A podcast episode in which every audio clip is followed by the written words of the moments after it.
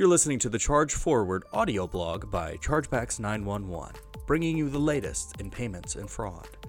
To learn more about how Chargebacks 911 can help you reduce chargebacks and recover revenue lost to fraud, visit us online at chargebacks911.com. This episode is from an earlier interview with Monica Eaton Cardone, the COO of Chargebacks 911. Welcome to the Female Insight Zone, a podcast dedicated to sharing insights from women who have made an indelible mark in business and the path they took to soar. Welcome to the Female Insight Zone. This is Mary Beth Kosmeski. Today I'm interviewing Monica Eaton Cardone.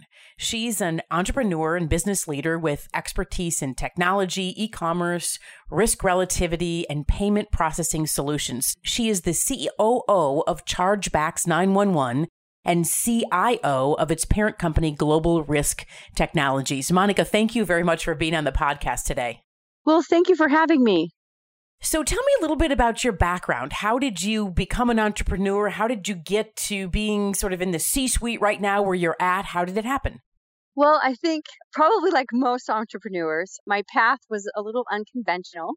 I started out, I've always been interested in technology, and actually, my interest started to peak when I was a teenager and my family moved from one high school to another. And unfortunately, all of the fun electives were taken.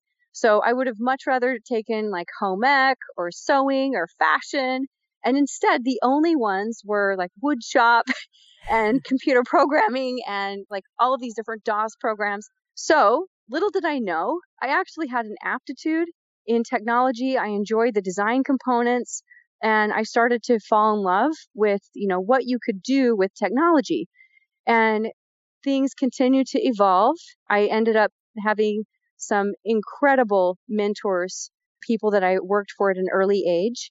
And with Chargebacks 911, my current venture, this started actually, I, I became a merchant online and out of necessity used technology to help resolve a problem that I had continuously that I couldn't resolve with any other method. And that was chargebacks. And one thing led to another. It's one of those, you know, unbelievable stories where the product that you develop for yourself to solve your own problem, you're thinking that nobody else has that same problem, and you realize actually the whole world is suffering from the same thing. they were all living in silos, not communicating. I was one of the founders originally. I'm very active in the company today, and that pretty much brings us up to speed. Well, I find it really interesting. And I think that you are not alone in this, where when you were in high school, you were going to, you would have chosen classes that were not the ones that were the ones that were left. You would have chosen different classes, home ec, sewing, something like that. You know, if you think about that, how often do you think that happens right now to women, to girls who choose these things that seems like they're going to like that better?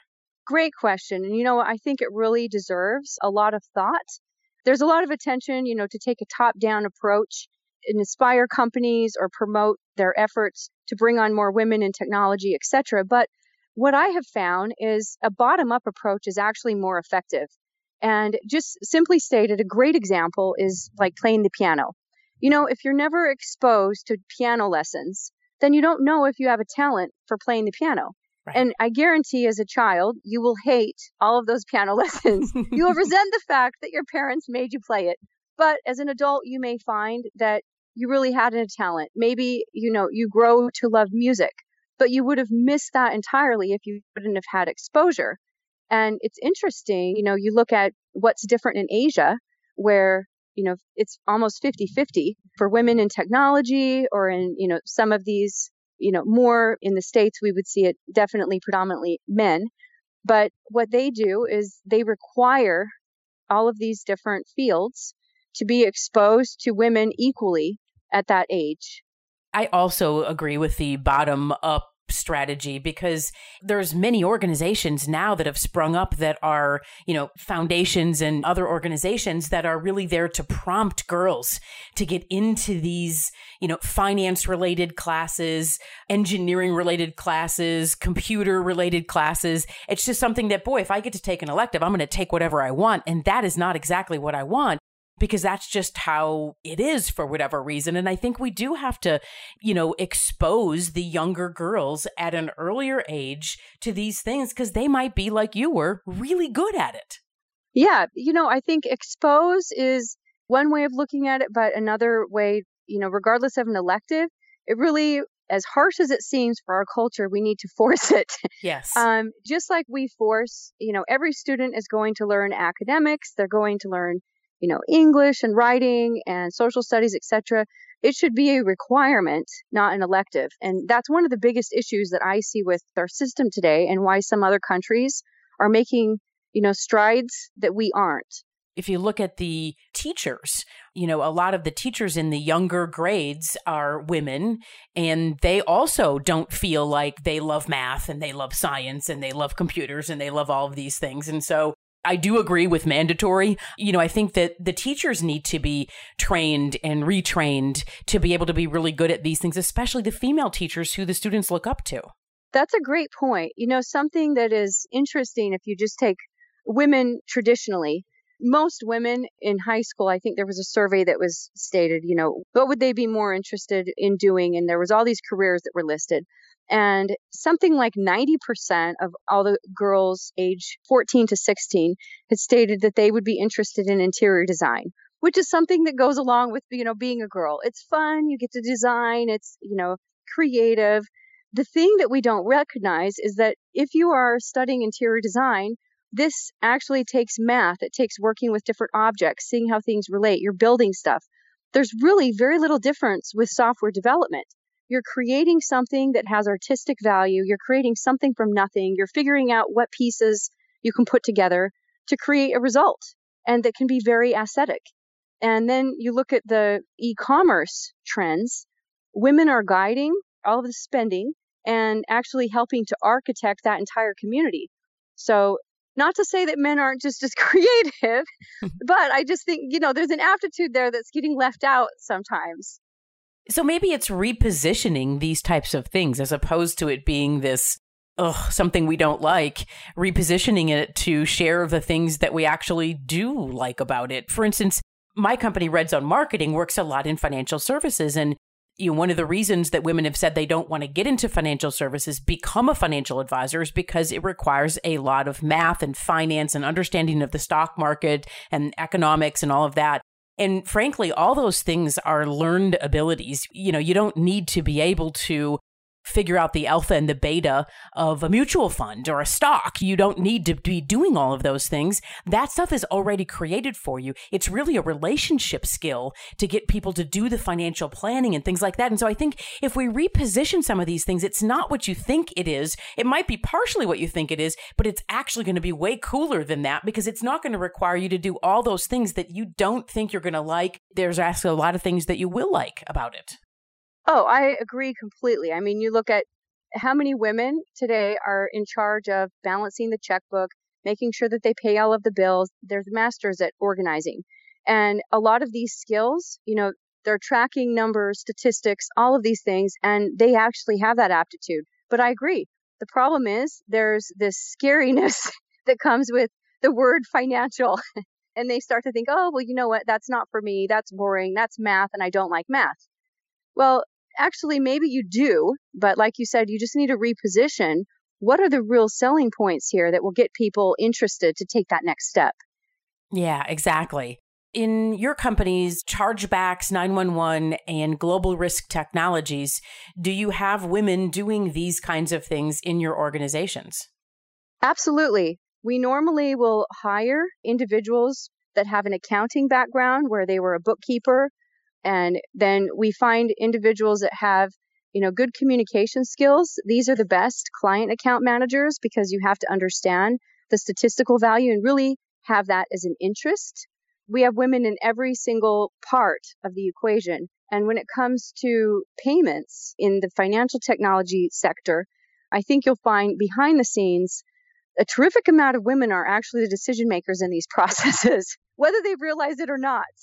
Yeah, exactly. So, you know, in your career and the things that you've done, what has been something that has been really, really challenging? Something that either happened to you or something that occurred in your career that actually catapulted you maybe to learn and understand some new things and take you into a new direction or a better direction or something like that. But was there a issue, a big challenge, a failure or something like that that happened in your career? Many, many.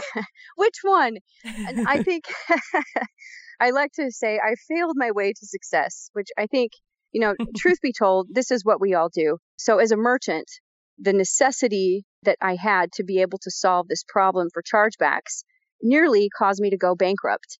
I had invested everything and I was in debt. I owed money to different people. It's one of those things where, you know, you have to be pushed to a point where you think you just can't even make it another day, but don't give up.